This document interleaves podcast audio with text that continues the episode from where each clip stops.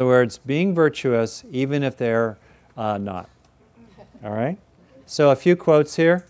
This is uh, uh, Venerable Ani Tenzin Palmo. She's an English woman who was, was uh, on retreat in Tibet for 12 years in a cave. Um, at one time, she had a, a huge storm. She's all alone at whatever, 18,000, I have no idea, 1,000 feet. And a big pile of snow just dropped on her in her cave in the middle of nowhere, middle of the night, you know, smothering her in snow. And in that moment, this thought went through her mind what did you expect from samsara? You know, which is the realm of this sort of, you know, reality. And in that moment, she had an awakening experience. But anyway, she's, she's the real deal, in my view. So she says here wisdom is all about understanding the underlying spacious and empty quality of the person and all experienced phenomena. Okay? To attain this quality of deep insight, we must have a mind that is quiet and malleable. Achieving such a state of mind requires that we first develop the ability to regulate our body and speech so as to cause no conflict. Sometimes people want to jump ahead to the esoteric teachings and they skip over the fundamentals of putting their own house in order. Right? Here's the Buddha. There are those who do not realize that one day we all must die. But those who do realize this settle their quarrels. Or at least do what we can on our side of the street.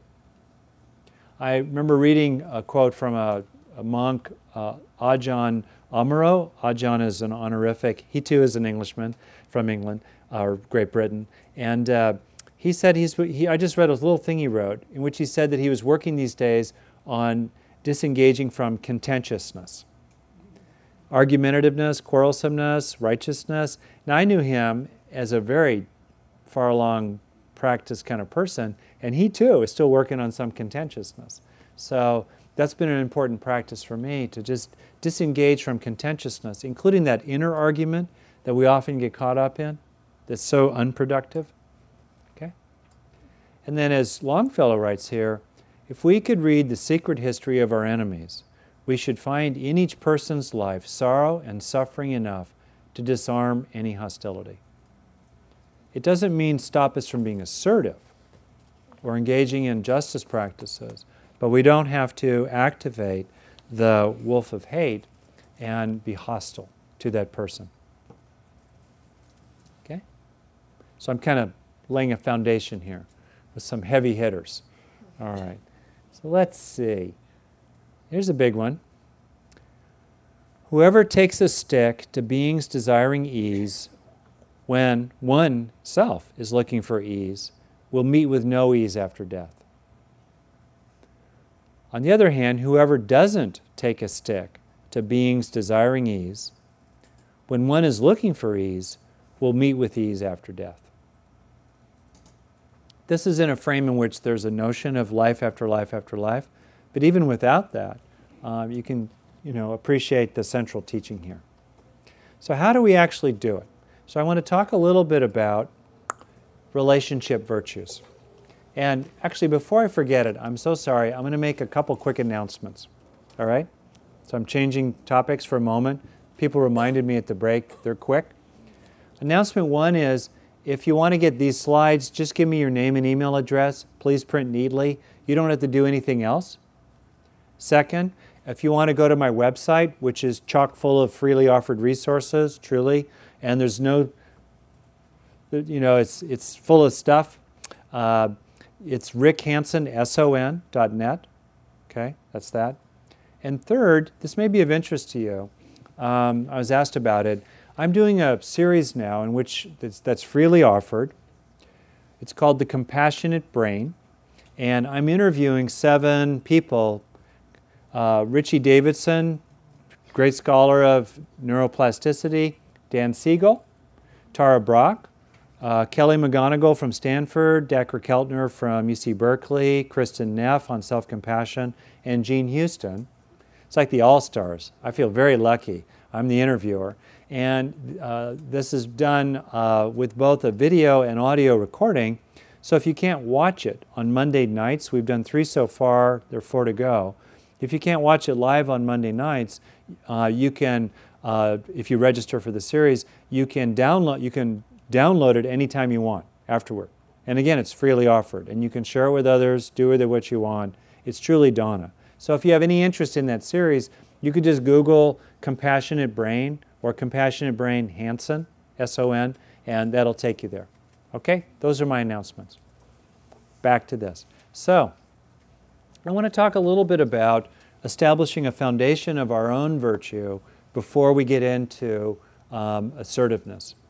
Because if we're um, if we're upright over here, if we're walking the talk over here, if we're um, taking the high road over here, that feels good in its own right. It also is the best odds strategy for evoking good behavior from the other person. And if that doesn't work, it puts us on the high moral ground, the moral high ground. Pretty good. So, a quick survey of Buddhist relationship virtues. These are the main ones. These are not seen in Buddhism as commandments that it's a sin to violate. These are actually seen as ways to train the mind. It's a very pragmatic, it's not a moralistic orientation. Okay? So the five fundamental precepts are not to kill, steal, uh, lie, uh, harm others sexually, or use intoxicants. The use intoxicants one is fuzzy. People talk about using intoxicants to the point of heedlessness or clouding the mind. Other people translate that as don't use intoxicants because they lead to heedlessness and cloud the mind. Okay? That one's up to you. Okay? Then we have uh, right livelihood, don't trade in weapons, living beings, no slavery. Uh, that was the Buddhist time. Uh, meat, intoxicants, or poisons. Right speech. Here are the six guidelines for right speech. Five are mandatory, according to the Buddha. One is desirable but optional. So, right speech is speech that is well intended, true, beneficial or useful, uh, timely, and not harsh. Tone is huge, isn't it? Tone. And the sixth, uh, ideally, is speech that is wanted by the other person. it's not always the case that they want it, but boom, it's time to say it. Okay. I find these are quite helpful. Usually, if things are going fine, you put them in the back of your mind. But if you're walking into a difficult conversation, ask yourself Am I operating according to the right speech guidelines? The six, or especially the first five, notably tone. Tone is often the hardest. Okay? So then the question becomes um, you know, how do we actually do this in real life? So, first of all, any questions about these so far?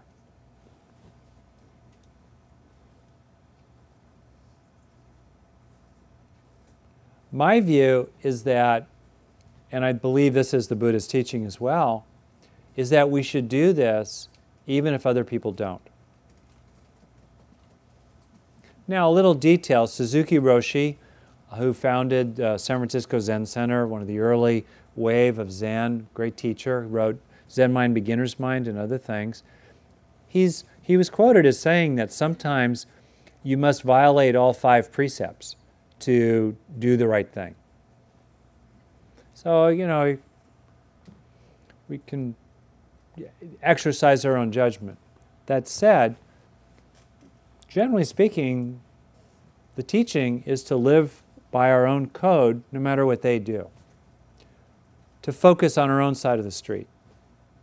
This goes for me to what I call the 80 20 rule in relationships, where I'm going to focus maybe 20% on what I want from them and I'll be quite assertive about it, as my wife and kids will tell you.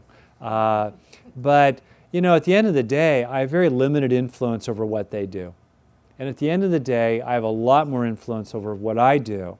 And honestly, I'm very interested in taking maximum reasonable personal responsibility for their complaints with me. Notice those words maximum reasonable responsibility for their complaints with me. And then I just love lining them out. So they'll shut up. I didn't say that, did I? anyway, just line them out. Just line them out unilaterally. Do it.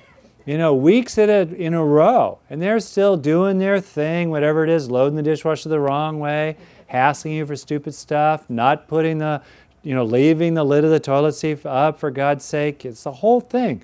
But you just, you just relentlessly disappear their legitimate grievances. And you decide what's legitimate. You disappear them.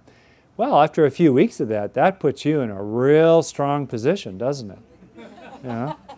Okay. So, any comments or questions about this? And then we'll talk about assertiveness and cases, and you know, uh, we're on the finishing stretch here. So, any questions or comments about relationship virtues, your own personal code, and um, the notion of unilateral virtue? Great.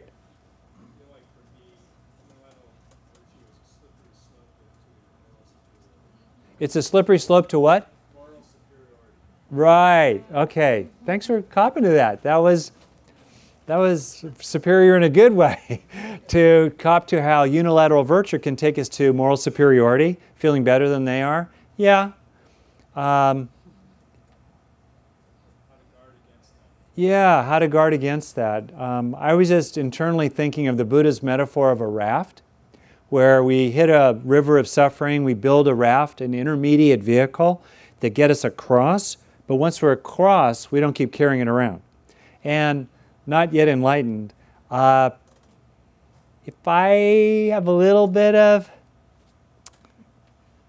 superiority and that helps motivate me to, you know, keep my patience and um, choose my words carefully when they're not, and not go inflammatory when they are, and not take the bait when they just drop all kinds of other unrelated topics right on the table, you know, and then they bring my mother into it. Whatever, you know, if it helps me find refuge in my own virtues to think, I'm playing by the rules and you're not. You know, I'm going to take it. That's my raft in that moment, maybe. So, okay, there's that part. But then how do we not go too far with that? I think it helps to know what our vulnerabilities are. If we're a little prone to being organized around standards and then observing others who keep falling short of them, I wouldn't do that anyway. Uh, you know, then we know we got to be a little careful about that superiority thing. And um, that's where, you know, it's very interesting. It's where you kind of just disengage almost. You're relational, but a lot, you're just, whatever they do is whatever they do. I'm going to do what I'm going to do. I'm going to, I'm going to live by my code. I'm going to be an honorable person. I'm not even thinking about whether I'm doing it and they're not doing it. I mean, I'm noticing it a little bit, but mostly I'm over here. I'm communicating for myself. I'm living from my own code uh, for its own reasons. I'm staying within my own, as Stephen Covey talked about it, my own circle of influence rather than getting all caught up in my circle of concern that's outside my circle of influence, like how they ought to act differently. That helps me, I suppose. Um, and then the other, the teachings, you can see the, the progression here of topics, you know, appreciating the ways that other people are, um, you know, they're complex beings. They, they, they were once beautiful little children. Uh, things happened things happen. I'm not using this to put them down. I mean, to see that, um, that is good for us and it's also good for them. I'll tell you a little story, and it's, it's not with someone who mistreated me, really, but my mother is no longer alive. Um, very loving person, and a lot, the way she expressed her love was by helping you discover what you could do better. You know that kind of person? I, I, was raised a casual Methodist, but she was like, I don't know, you know, classic, whatever kind of mother. But so she she could find that thing, and um, so and she had a big personality, and a lot of people would talk about it. It was aggravating to me as a young adult, and I finally realized that um, getting reactive to her personality, her mind, her words, the look in her eye was not helping me and it wasn't helping her or my family. And so I started ignoring her personality. I started trying to look through it. And I imagined it as a kind of lattice work on which vines grew. But I could look through her personality to the warm fire whose light and heat I could sense that always loved me truly. Deep down below the layer of her personality, her persona, her presentation to the world, her own troubled childhood, down deep. And I just zeroed in on that fire, you know, like an airplane landing in storm at night that just tracks the carrier wave and just rides that carrier wave down to a safe landing. I just kind of locked on to my mom's love for me and sort of bypassed almost everything else. I mean, I protected myself. I arranged for separate lodgings if I went to go visit them and, you know, a nice motel down the road or whatever uh, if I needed to. But I, it really helped me to do that. That's what I'm talking about in part, seeing the being behind the eyes. Okay. All right, thanks. Any more questions or comments about unilateral? There you are. Uh, just another comment about smug superiority, Hmm? whenever we find ourselves perhaps going into that corner. We are still imperfect. You know, there's still imperfections that we know, not to mention the things we think about that are not manifested. We know those too. So we're never really there. Good point. She's, she's saying, or as Jesus said a long time ago, let the person without sin cast the first stone. She was saying, you know, one way also to respond to the man's question, uh, to reduce that uh, vulnerability to moral superiority is to recognize that we're still quite flawed. You know, we're, all, we're cracked too. Great. Okay. Do you have questions about, yeah, your code or unilateral virtue? Please. Fantasy spoke about uh, the slippery slope of superiority. Yeah. The opposite end of it is the inferiority. So sometimes I find myself here and people, and uh, depending on the circumstance, it's hard to relate with their complex that they develop when you realize that, okay, here you are right, but they realize they are wrong, right? Right. How do you bridge the gap between, I think, uh, bridge the gap or deal with the situation where you're dealing with the self-esteem of the other person? Okay. So, I'm not sure I fully got it. So you're in a situation where you're you're asserting yourself in some way. Let's say you want something, and you're taking into account that the other person may have low self-esteem or low worth, and so if you stand up for yourself, they'll end up feeling bad. right, And how do you work with that in general? Yeah. Um,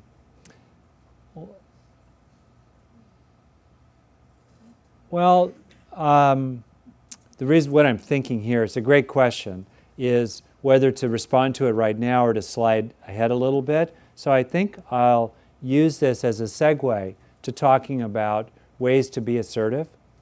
And well, I'll do it partly like this first, okay? I, I really think there's a place for recognizing our impact on other people. Our intent may be good, but our impact is strong. Uh, when our kids were, were younger, my wife uh, said to me one time, essentially, she said, Rick, you don't realize how intense you are. I thought I was just being kind of serious. And my serious, has a certain amount of topspin behind it a certain amount of juice behind it. And I didn't realize that at all. Because I thought of myself as this dorky, nerdy guy, you know, who's kind of a, you know, like unnerved by all these much older, bigger, burlier kids growing up. And so sometimes we don't realize our impact on others. Class, uh, education, uh, vocabulary can really hit others, particularly if they belong to different groups in different kinds of ways uh, that are very understandable. It's not because they're super thin skinned or looking for a fight, you know. Uh, there really is something that lands hard. So I think taking into account the other person and to preview a theme I'll get to in a moment, for me, a lot, if I'm in that, I think there are different kinds of interactions. A lot of interactions, we're just having fun together or hanging out or just sort of sharing experiences. We're not trying to get anything done where there's any difference between us. And then others we're actually trying to get something done, but we're both totally on the same page. It's no big. Even if we disagree about something, the frame is that we're on the same page. We're I thouing with each other. Then there are those conversations where, huh, I didn't like that you did that, and I got to figure out whether it's going to happen again, and if it's going to keep happening, what I'm going to do about that, and how to be about this. You know, I, there's, you did something that bothered me. You know, I winced. It happened. Or I'm worried that I did something that upset you, and now we're in it, okay? In those kind of conversations, which is really what we're talking about, where it's hard, I myself try to fairly quickly establish what my goal is. What am I trying to have happen here? Am I, what, am I trying to simply understand something or discover what's true? What are this person's real intentions? What are their real capabilities? Or did I mishear a word? Or did they? Um, I had a funny interaction with my with our daughter, who's 22. The other day, I called home, and um, I said something about dinner, and she heard me say, uh, "I don't care what you uh, what you do about dinner," or something. And it was like a negative criticism. And then she fired back, and I didn't actually say that. She just misheard me. So tracking what was really heard. So sometimes we want to find out what what really happened. Other times we want to find out if we just simply want to get that this person hears us. They don't need to change. We just want to feel that they got it. So that's what we want. Other times, we want to uh, have their behavior change in the future. We want them to get home on time. We don't want them to use that word. We don't want them to call us sister or girly in a workplace environment or whatever, you know.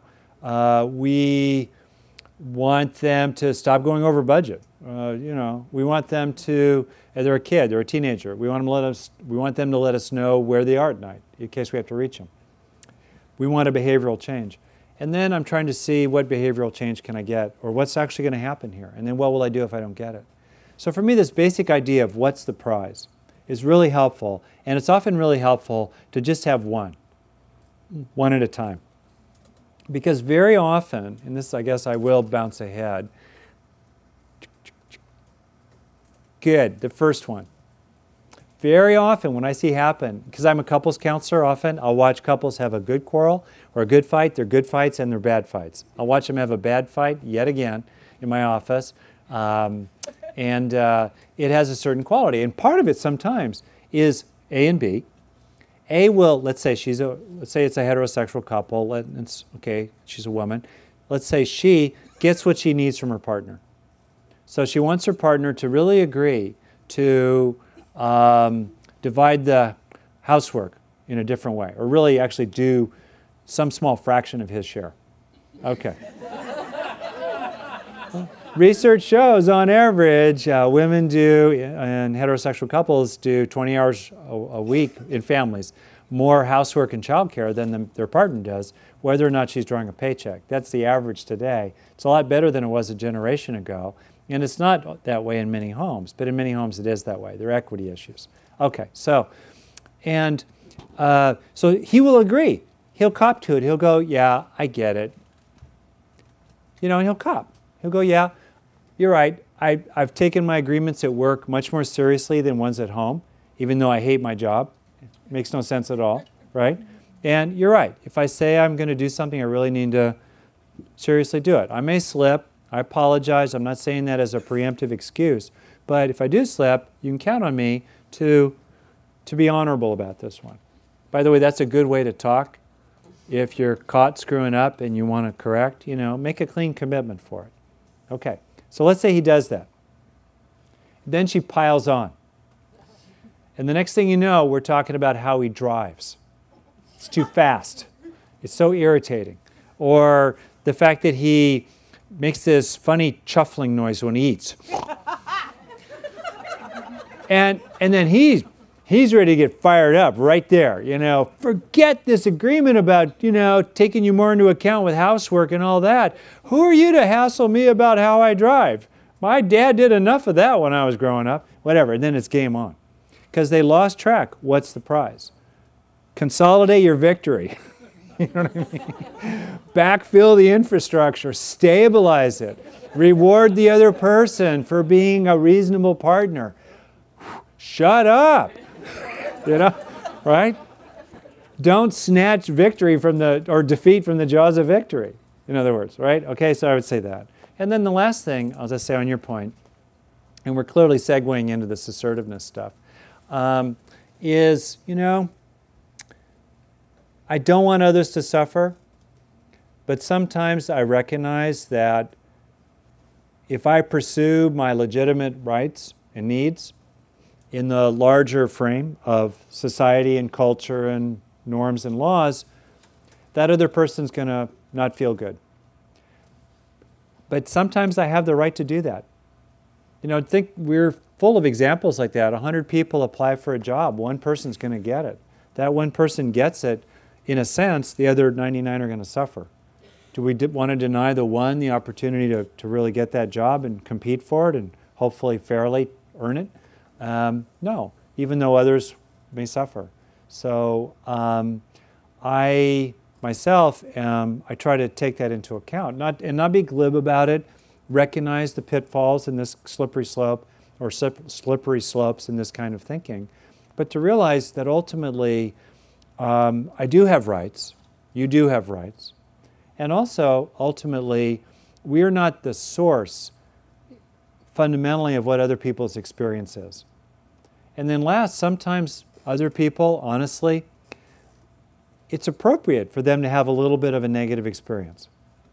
You know, it'll there's a lesson to learn in it. Obviously, this is slippery slope reasoning, but sometimes there's a place for letting reality land on the other person and not protecting them from it. You know, it's Stephen Gaskin, who founded uh, The Farm, Tennessee, Ina May Gaskin, that incredible book, Spiritual Midwifery, he taught Monday night class here in the hippie era when I was still not old enough to drive. But anyway, he had a great line about karma. He said, Karma is hitting golf balls in a tiled shower. right? And for better or for worse, because karma is just results. It's just results of causes, better or worse. All right? And sometimes I think what we do with people is we keep stepping in the way of the golf ball, sailing back at them that they struck in the first place. And that doesn't serve them either. Okay. How about other examples of how to do assertiveness in tough situations um, on a foundation of benevolence and virtue? Those two good words benevolence, virtue. Then we had three assertiveness, okay? Try to think of an acronym. BAV, VAB, doesn't work. Okay. Yeah, please.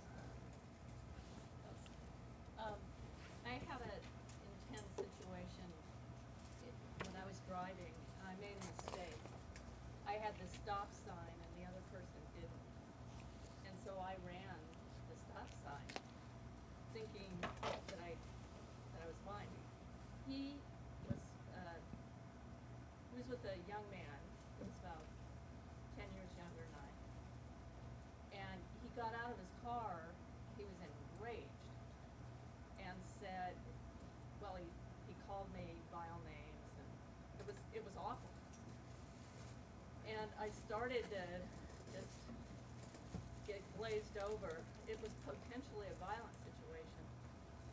And, and I said, you're right.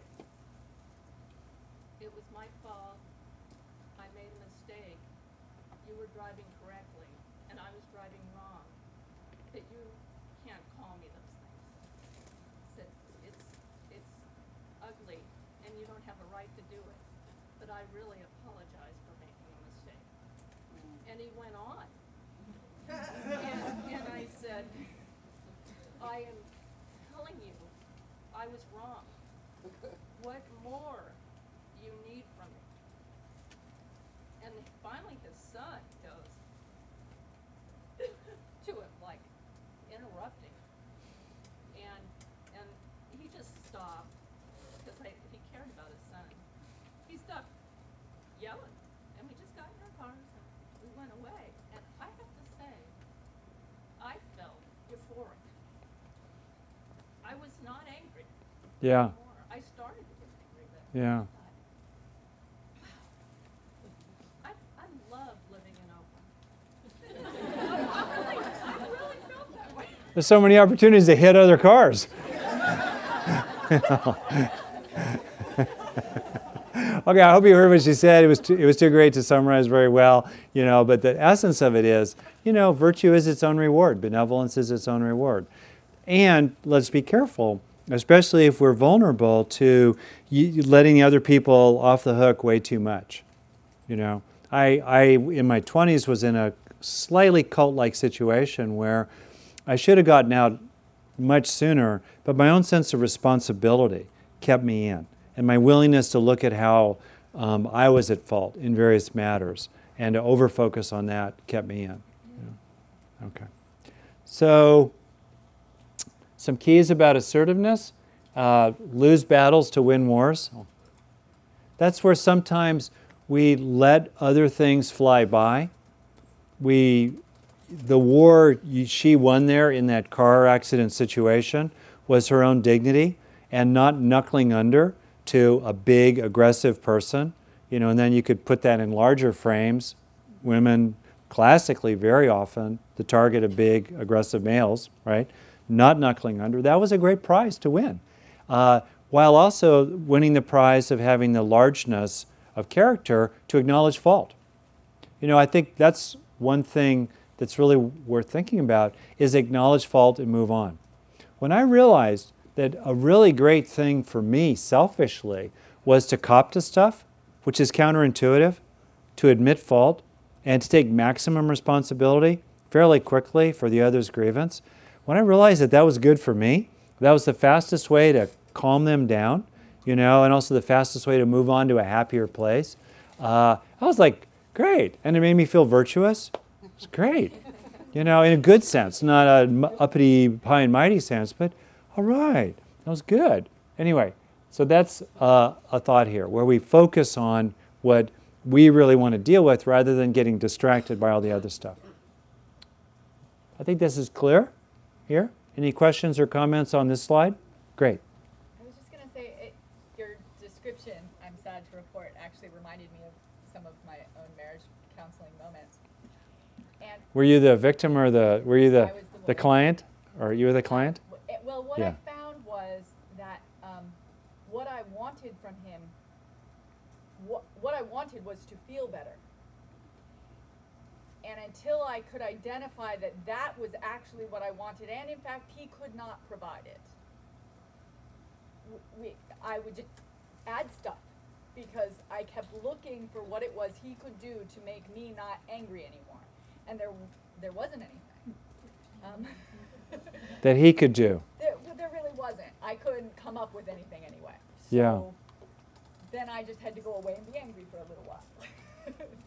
um, but I, that was what that made me think of, and I wondered if you had sort of advice on that moment when you you realize you can be as assertive as possible, but there may not actually be something that they're going to be able to do that is going to make you feel better. Right. Okay. So she brings up. Um, she says that even in, in in her own couples counseling, that moment where the other person is forthcoming, and you're still angry. Let's say, what do you do then? Um, and you could take it outside of couples counseling. You know, obviously, as an example. Um, what that makes me um, think about are a couple of things here. Sometimes we're still upset about something. And the words get processed really quickly. This is a general reflection about the structure of the brain. Words, including inner language, go by very fast, two, three hundred a minute. But the gearing in the brain, they're little wheels that spin fast, but they're wheels that spin much more slowly. In other words, the, vis, the viscera, the gut, the, the ancient circuits in the reptilian brainstem, as it were, the inner iguana, those fellas are slow learners. And when we're upset by something, cortisol, you can have uh, cortisol releases very, very quickly, and yet it takes a long time to metabolize. That's why we can know that the black bordered letter from the IRS with the skull and crossbones on it is actually addressed to the next door neighbor, but your heart's still pounding 10 minutes later. right? You know, because cortisol takes a while. So it takes a while. So letting, just honoring the body, honoring nature, the little soft, furry animal of the little body mind, and letting it, realizing it may need more time. One. Two, I think very often we, as Dan Siegel puts it, we want to feel felt. And as I said in passing, I did my dissertation on 15 month olds and having their wants responded to. What you could see with these kids, and same with adults, they wanted to get what they wanted. You know, they wanted the cookie or they wanted the red truck, they wanted to bonk their toddler sibling on the head with a wooden spoon. They wanted stuff, good or bad. But what they deeply wanted was they wanted their wants to be known. And even more deeply, they wanted to feel that their caregivers wanted to understand their wants. You know? So at the deepest level, we want to get what we want, but more than anything, we want to feel that the people that are important to us, who are uh, I's to our thou, that we are a thou to them, and they really want to get it. They may not get it yet, they may be not the most empathic person on the planet, but they, they want to get it. And then often the trick, again, this is a delicate matter sometimes, is to give them what they need from us so they can give us what we need from them. Let's say we need from them empathy. We need from them the sense that they got it, that it landed. Oh, that's why you would care about that. Oh, that's what bothered you when I said that. Oh, I get now why, because this is the thousandth time my fingernail has scraped the back of your hand. It's just a fingernail, but after a thousand times, no wonder you, you, you flare like that. And we want to, so what do we need pragmatically to give them, presuming they're sincere in their desires, but they're just not there yet? How can we resource them? What can we give them so they can give us what we need? See that circle? That's so fundamental to an important relationship. So sometimes we can give them um, just being quieter, not talking so fast, or pausing, or touching. You know, the soft, furry animal of the body wants to be touched. You know, uh, the first nine months of our life, we are touched most intimately, right? And we want to be touched thereafter. So I think it's also possible to ask people to receive us more. And those often are the most vulnerable requests because they're not about how to load the dishwasher, drive the car, what you do with the toothpaste cap. But would you please give me a, a minute or two of your full attention? You know, would you let yourself be affected by my suffering? These are intimate requests, aren't they? and we expose ourselves to disappointment if we don't get them. But if we don't kind of establish a basis for, for this kind of communication, it's difficult to have a really deeply safe or intimate relationship.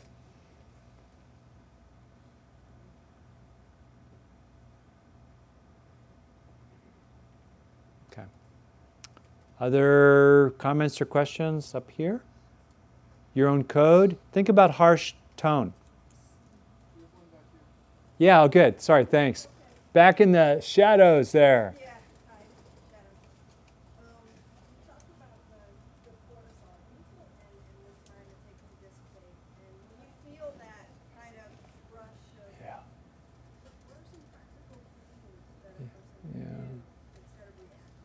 Yeah, right. So, okay, so what do you do uh, when the other person, let's say, bringing it to this, uh, says something that is upsetting? And if we're upset, uh, whether we're irritated or alarmed or really just disappointed or just sort of stunned that they would do that, whatever that is, the same ancient machinery and plumbing that activated to get us away from charging tigers will activate today. So now you're lit up, you put your finger in the socket, and you're, you're reactivated, let's say. So now we're five seconds in to the cascade, right? And what can you do? I think there are a variety of things to do. One is notice that you're upset, right there. Pause. Don't say anything if you can help it. Don't, um, you know, don't, uh, don't add any uh, logs to the fire. Just buy yourself time, the gift of time, to scope out what's really going down here. Third, a quality of self compassion. Ouch, this hurts. Right? That really helps. And now at this point, about four more seconds have elapsed in real time, in the real world, eh, when you're on your game, let's say. And then for me, fourth, this is by the way my first aid kit, these four, that's why I know the list because I've used it. Fourth, get on your own side. Be a friend to yourself, wish yourself well, advocate, ally to yourself. This shall not pass, you know, on your own side. And then make a plan. To me, that's the fifth element. Make a plan. So now, oh, okay, my first aid kit when I'm upset, when I'm triggered. Notice you're triggered. Pause. You know, just kind of try to observe to see what's going on. Buy yourself a little time. Slow it down. Uh, so many upsetting interactions happen quickly. Three, self compassion. Uh, this hurts. Ouch. I wish I didn't hurt. Four, on my own side. Hey, I want to get things better here, one way or another. And then make a plan. What am I going to do? Maybe what I'm just going to do is sit here and take it because they've got more power and I need this job and this health insurance. And internally, though, I'm going to start looking at want ads when I get home tonight. You know? Or maybe what I'm going to do is what she did with such potency there. You know, uh, I'm so sorry, A, B, C, D, E, F, G, and it's not appropriate for you to also X, Y, Z at me. Right? Whatever. See what I mean? Or maybe the thing to do is just get out of the situation or back away. Or maybe the other thing to do is to lean in and realize this other person's really upset because you actually wronged them. You know, make a plan, whatever the plan might be. You know, maybe it's, you know, the plan that, man, I'm going to go to the plastic and get a ticket out of here. I've had it with this Thanksgiving craziness. I don't know what the plan is. Okay? That's the plan. So then in the then on the part of the plan, this is very to me helpful.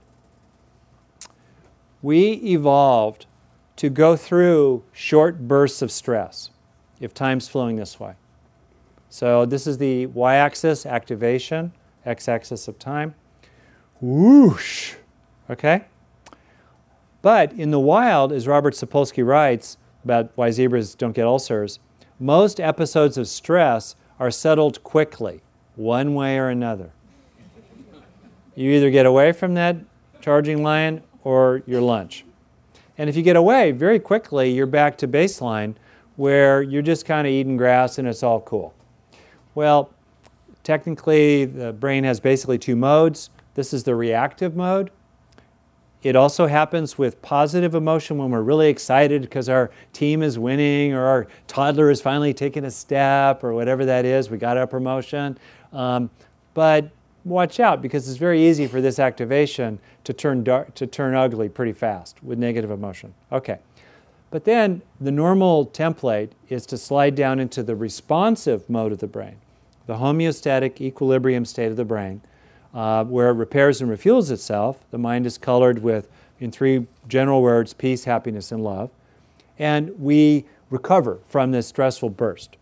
The problem with modern life is that we may not have the, the, the, the peaks, the spikes that a zebra does running from a lion. We have more mild to moderate stress levels, but it's chronic. We don't get to recover. Or we recover and then there's another one, there's another email, there's another demand, there's another text, there's another interruption, right? That's not good for the body mind. So, what helps the body mind come out of this peak of stress activation, upset activation, and down into the recovery phase? Several things help. One is to try to calm the body. It's very hard to be upset if the body's totally relaxed. So, long exhalations, which activate the parasympathetic wing of the nervous system, which is the antidote to the fight or flight stress response sympathetic wing of the nervous system, which handles inhalation. That's why the heart speeds up a little when you inhale, slows down a little when you exhale. Okay? Several long exhalations. It's not just a big breath, it's a long exhalation that really helps there. Uh, relaxing the tongue, also helps relax the body. People have other quick ways, whatever works for you. Any port in a storm, you know, that helps calm the body back down as fast as you can. Um, not by numbing, not by de energizing, not through hypo arousal, where you just kind of, uh, what's that term, freeze. You want to stay out of the freeze response. You don't want to tip into it. You still are, you're still, uh, there's a vitality and an engagement, but you're starting to calm your body down. A second thing, obviously, is to discern whether you're under immediate danger. You know, get out of immediate danger before you try to calm your body down, obviously. You know, make sure you're not in immediate danger. Step back from a person, tell a person, look, I can't talk to you right now, I'll call you back in five minutes. Hopefully, we'll both be calmer.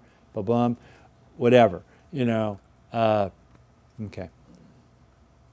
Talk to the angry driver through your car window with the doors locked, you know, whatever. Okay.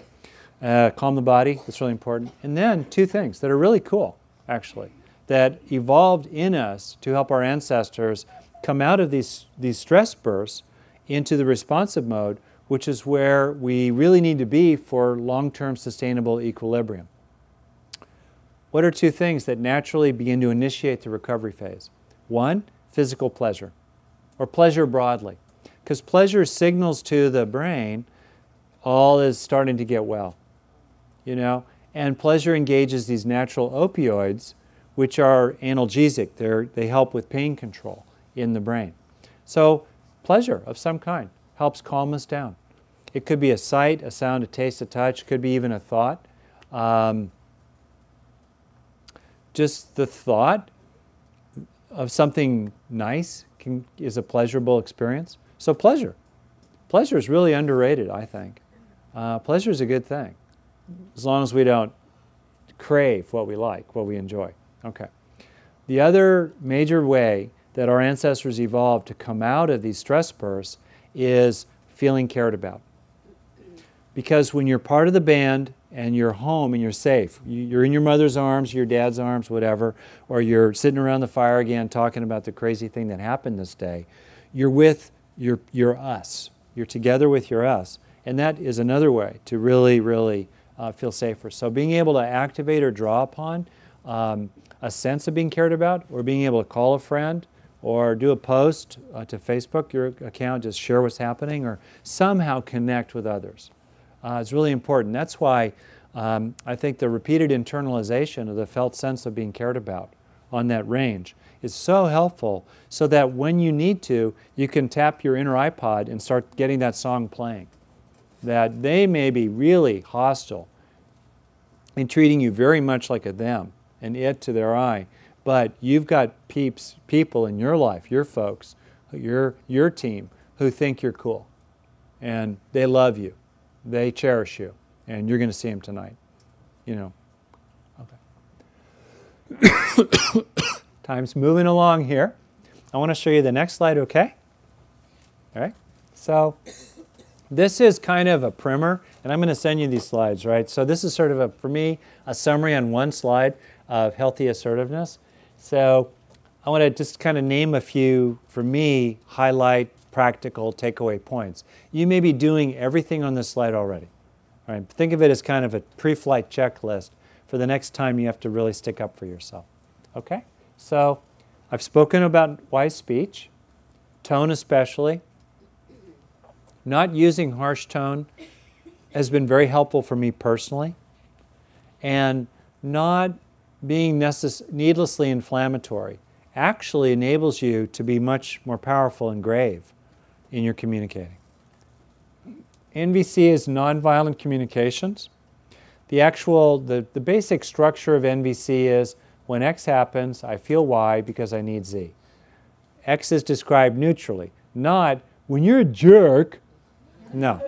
It's when you get home, have, you know, at 6:30 for the fourth time this week, even though you've agreed to always be home by 6 or call and act like nothing happens.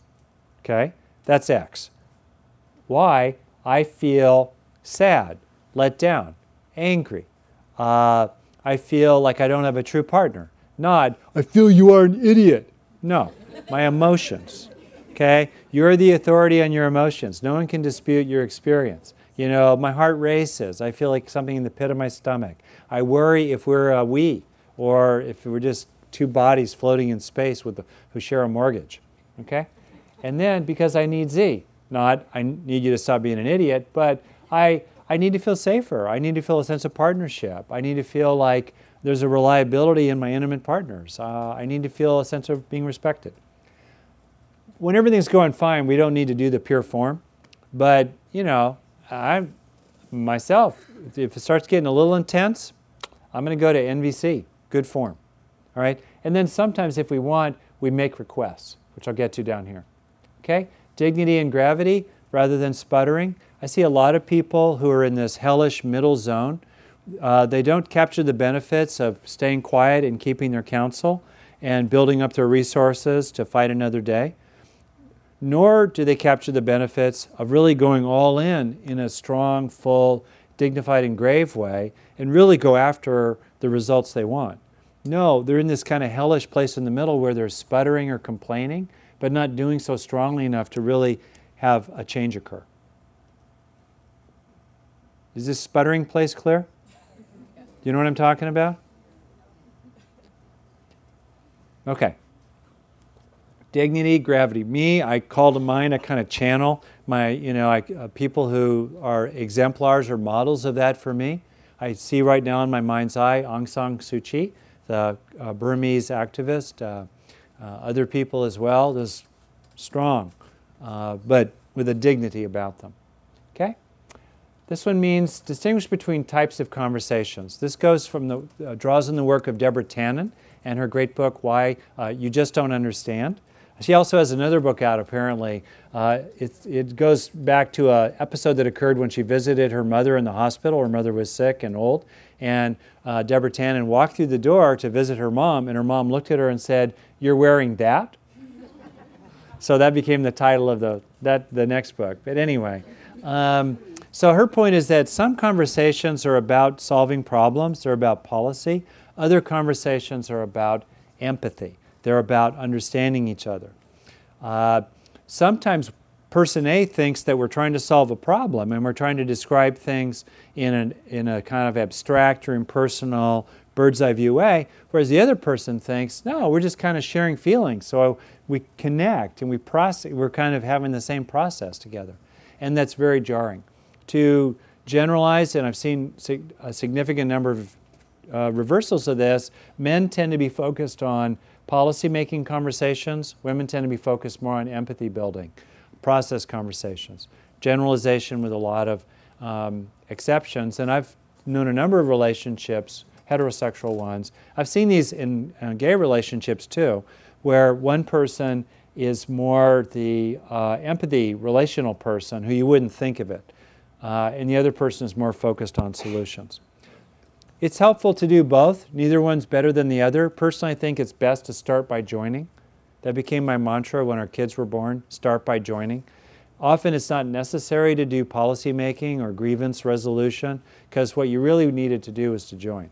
And then if you do, you know, problem solving, you're going to be much more effective at it if you've started by joining. Okay? And then on that, I want to make a point about people's imperatives.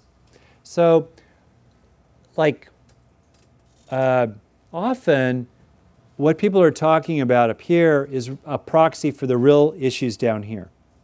That's people's imperatives. They're talking about uh, how late to let the kids stay up, but what is deep down here is autonomy fighting with intimacy to, let's say, one partner, um, you know, wants the kids to go to bed by nine o'clock, and when the other person slips to nine twenty, that partner feels like, wow, we're not a we, we're not together in raising a family.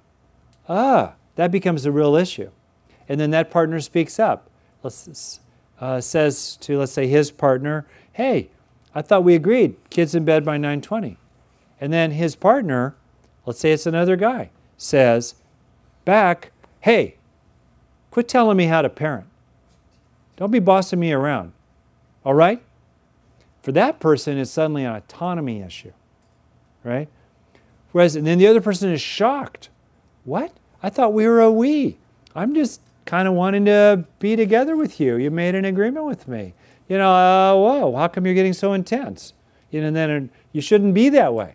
What? Now you're telling me how to be, just like other people do. And you do way too much. And then now, game on, right? And it was just about the kid's bedtime. So, recognizing the deeper stakes, the real stakes on the table, very, very useful thing. Okay? Sorry, you said autonomy versus what? Intimacy. It's not always that, but that's kind of a classic uh, tension in different, especially romantic couples. One person tends to value joining and intimacy. The other person has a hot button on autonomy, not being dominated, not being controlled, not being top down told what to do. Okay? So then, solutions. Facts. Facts are good. A lot of arguments have a very loose relationship to facts, right? I can make political comments, but I won't because I'm not supposed to from this chair. Anyway, uh, so my point is that often if you get to the facts, it really narrows the dispute. If you're trying to talk about how many sweets the child can have or how many times you make love this week or month or year on average, or um, what's going to happen with money, you know, it cuts through a lot of arguments, of, you know, between spendthrift and control freak if you realize that the range of the argument is about $20 a week. All right? Establishing the facts really helps clarifying things. The deepest wants, the Z, very important to get at. That's another way of talking about what I was calling imperatives, whether it's intimacy or autonomy or something else. What are the deep wants that the other person has, and can you speak your own? Often it's vulnerable to name our deep wants. You know, it's scary. And yet, that's so fundamental, that's so important. Focusing on the future, most arguments are about the past. Sometimes we have to clear the past. But I love, I don't have to, I don't have to quarrel with, with a person's account of the past. I'm zeroed in on, are you going to do it again? Well, I never did it in the first place. Great, then we won't have a problem. You know? In other words, like what, I'm focused on the future because that's what I really, really care about, usually. Okay? Is that clear so far? And then making requests rather than orders. That's not really up here, it should be. You know, requests from now on. Now, if they don't give you the request, you may act accordingly. You may scale the relationship back to its actual foundation, right? Um, but the frame of it is not an order. Because most situations we, we really don't have the we're not we don't have the basis to give someone an order a command. Most we can do is a request. But people often are much more willing to hear what we want if it comes to them as a clean request. So questions about what a clean request is and then we'll finish with a little practice. Or questions about anything else so far. Great What is it? Oh, um, different examples. So from now on, would you be willing to not uh, call me names? From now on, would you be willing to get home by six or call if you're stuck in traffic? You know, that's those are clean requests. Often they're little. So often requests are sort of implicit or tacit, but if there's any issue around, I thought we had an agreement and you didn't think we did, uh, it often helps to make things pretty darn explicit. You know, uh, there's no make wrong in the request. Uh, from now on, sweetheart, could you please stop being such a jerk? That's not a clean request. You know, um, it's got an implicit criticism in it. Uh, you know, asking and recognizing their autonomy too. We can feel when others recognize our autonomy. We understand they want us to do something, but they're playing by the rules because they're recognizing our autonomy. Maybe a more specific example could help me too, but that's what I'd say so far. Any other questions or yeah, I like nightmare scenarios. I'm good with them. Yeah. So I just, you're talking a lot about adult relationships All right, a good one. Yeah. to give them as much room as I can. Yeah. Finding the line between, um, you're not the boss of me and, you know, trying to help them. You know, that place, I'm trying to build them to be respectful and responsible for, but I, a good one. Yeah. Yeah.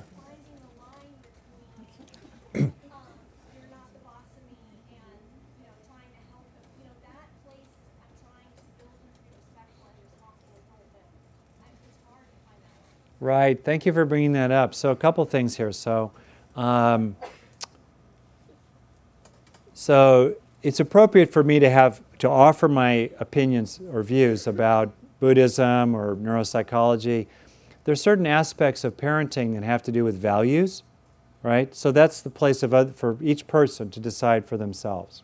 That said, uh, in the case she brings up, what do you do with a seven-year-old, let's say, who says, "You're not the boss of me," right? I'm the boss of me. Uh, our version of that at our home was our 10 year old son, 9 year old son, and his 6 year old sister chanting in unison Kids rule, parents drool, kids rule, parents drool. All right. So, all right, that dinner was, a, that was a memorable dinner in the Hanson household. So, so a couple things about it, then we'll go maybe out into a practice and I'll stick around. So, a few points here, right?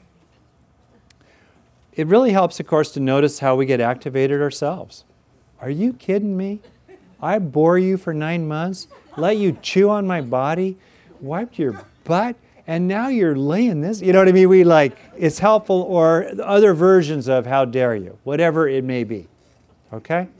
So it helps to, and that's where, if you're interested in doing this, taking on as a personal vow or admonition each day to not speak or act from anger, let's say, or in particular with a person like a child. You may be firm, you may be fierce, but you don't speak or act from anger. That's the distinction. Uh, you know, it helps you slow down to really figure out what you're going to do. Uh, and then I think it helps to realize that, look, you're the seven year old. You know, you, I'm the, um, it's the Good Will Hunting moment where that world's best movie therapist, Robin Williams, with young Matt Damon, the movie Good Will Hunting. If you haven't seen it, I recommend it highly. He says essentially to Matt Damon, I realized uh, that you don't know diddly, basically. And it's with the, you know, so it helps us to realize I'm going to play the long game to win here. So I think doing that with other people. Usually we don't have to prevail in the moment. Once in a while we do. They're coming at us in a car accident situation or they're being abusive to someone else we care about. We do need to deal right in the moment. But often, take a breath, marshal our resources, and then when we come in, win. Okay? Whoever that is, your seven year old, your the person in the cubicle next door, your supervisor, your in laws, your mate, you know, not like when I'm going to dominate you and be better, but you know what I'm talking about. It's where I started today processes and causes. We want a certain kind of process to occur. What are the necessary causes and conditions underneath it? I mean, for me, it was often, it's been humbling to appreciate that I've wanted things to happen which just didn't have the supporting causes present. And I was naive or just arrogant to think that those causes were actually present, but they actually weren't. I didn't have the horses in the field, I didn't have the resources lined up to really make this happen. If the problem is this big, I need to scale up resources to that big. I see so many people in situations where the problem is this big and they keep trying to kid themselves or get other people to tell them that they only need to expend this level of resources. So it's like raising the resources to the level that's needed. Okay, and then moving to a wrap on this point myself here. Um, well, I, I hope it's not inappropriate for me to say it from this place. Um, I think that we are the boss of our children uh, because we have a duty to them. And we cannot fulfill our profound duty to the ones that we've inflicted consciousness upon, right?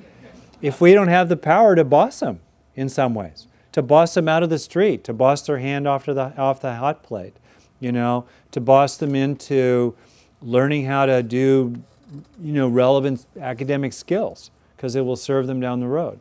Uh, to boss them that no, they don't get to drive the car. Uh, if uh, you know, they've uh, not revealed themselves to be a safe driver. And so I think the sooner that we're on a basis of reality, it goes to a previous response. It's the truth that sets us free. It's ignorance that leads to suffering and harm. We got to be in reality here. Reality is actually, by law, you cannot own property without my permission. You cannot sign an agreement without my permission. By property, actually, you need to obey me. And um, there are laws about uh, ungovernable children. now, hopefully, you don't have to go there. Um, my wife and I had been so permissive for so long that the night of kids rule, parents drool, we had to go there. We had to actually lay it out. Like, this is actually reality. And I think there are a lot of kids in certain cultures, including often in Marin, who just don't get, you know, or other, who just don't get where reality is. They're, they're, we love them to pieces, but they're deluded. And they love their delusion because it makes them feel good. Plus, it drives us crazy, and that's pretty gratifying, you know? But it's not reality, and it'll come back to haunt them. It's a golf ball. They're striking that golf ball. This fantasy they have that you're not the boss of me, that fantasy will come back, you know, and hit them hard one day. So, no, actually, I'm the boss of you. I need to be a good boss. I'm a boss who loves you dearly.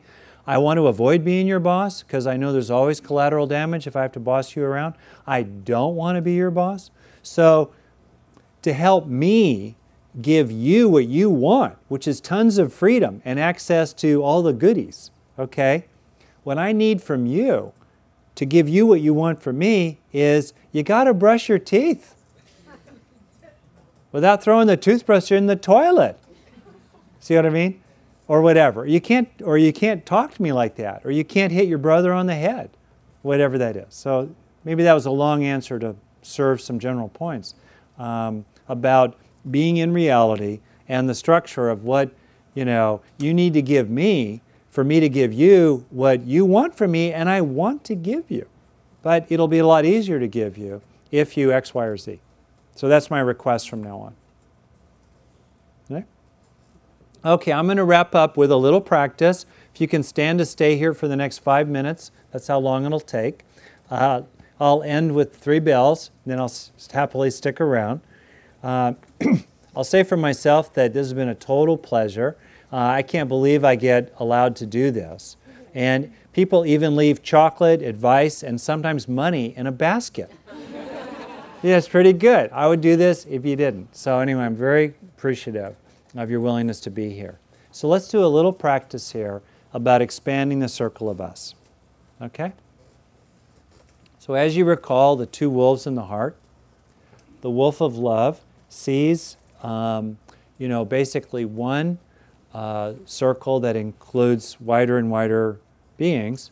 Wolf of hate sees circles that are my nation, my religion, my political party, my kinship group, my family, uh, or just me. Okay. So let's start with the wolf of love, starting with yourself, locating and finding a feeling of kindness and concern for yourself.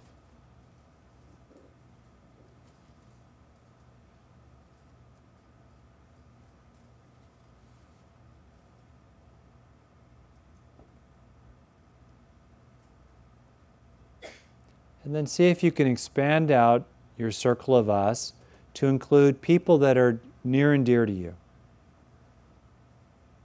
or fundamentally dear to you, even if they live far away.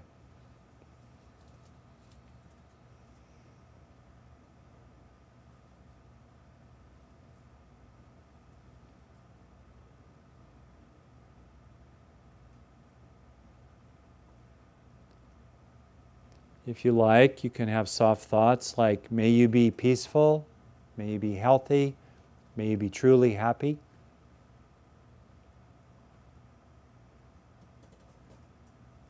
And then expanding the circle of us to include many, many neutral people. Perhaps people in this room, perhaps people in your neighborhood or workplace, or just you just know are in your city or county or area where you live?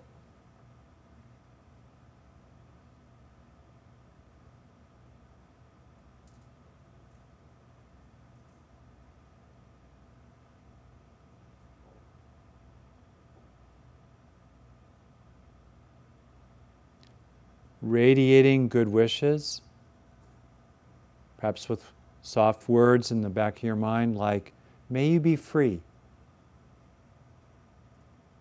May your children not suffer.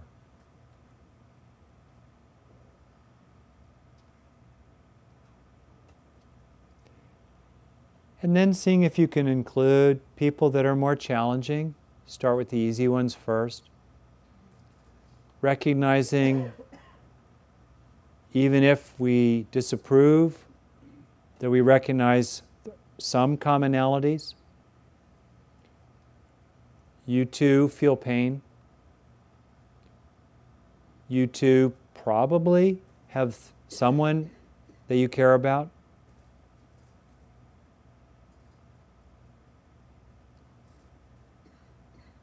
You too will face death someday.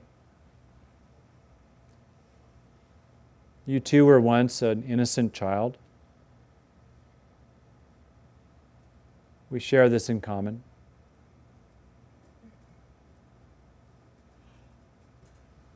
See if you can just recognize that in, at, one, at a certain level, they're in the us too.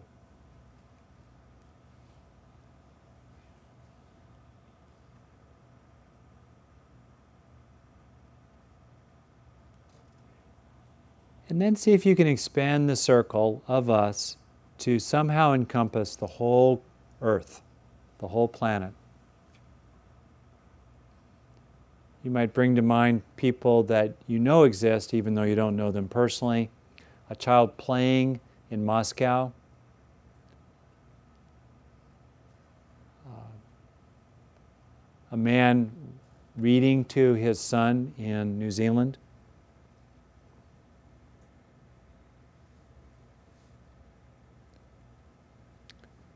two women talking with each other in China.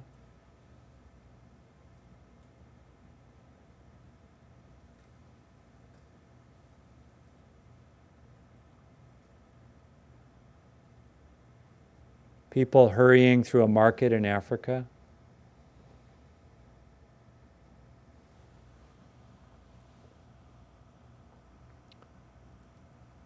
Someone being born somewhere.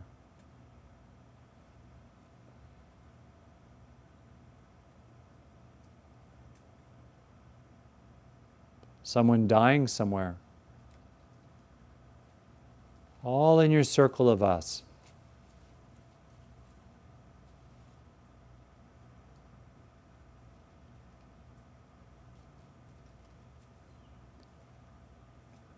Letting it sink in, whatever feelings of peacefulness or coming home or good heartedness are here for you.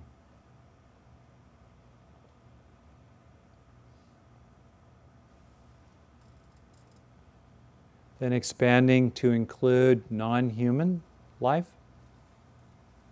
the creatures of the land, the water, and the air, microbes, even, and plants, all life included in a vast circle of us.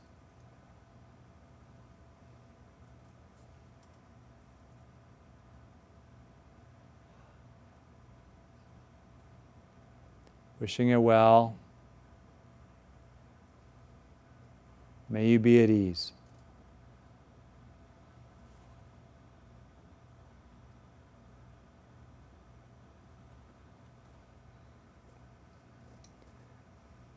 And then, last, as a bit of a bonus, if it's at all real for you and you want to, you can let your imagination expand beyond the earth, wider out to the solar system, our galaxy, even somehow all the way out.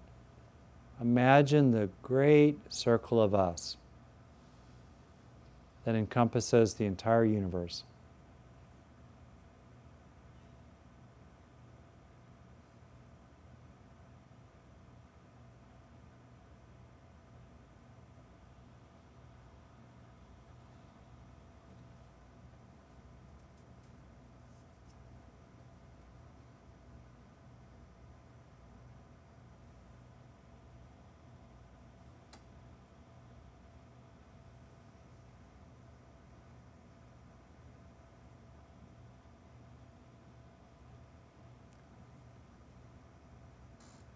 So that, in some sense, all new life is part of our own family. All beings are our band. All life are relatives. The whole earth our home.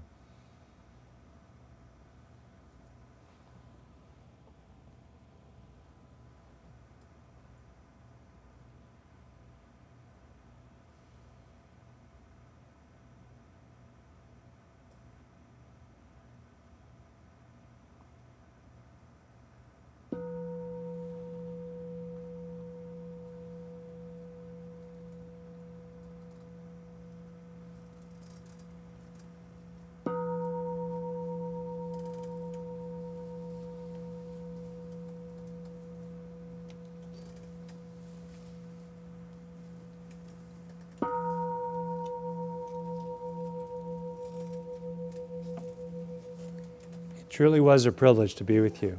May you be. Thank you for listening. To learn how you can support the teachers and Dharma Seed, please visit dharmaseed.org slash donate.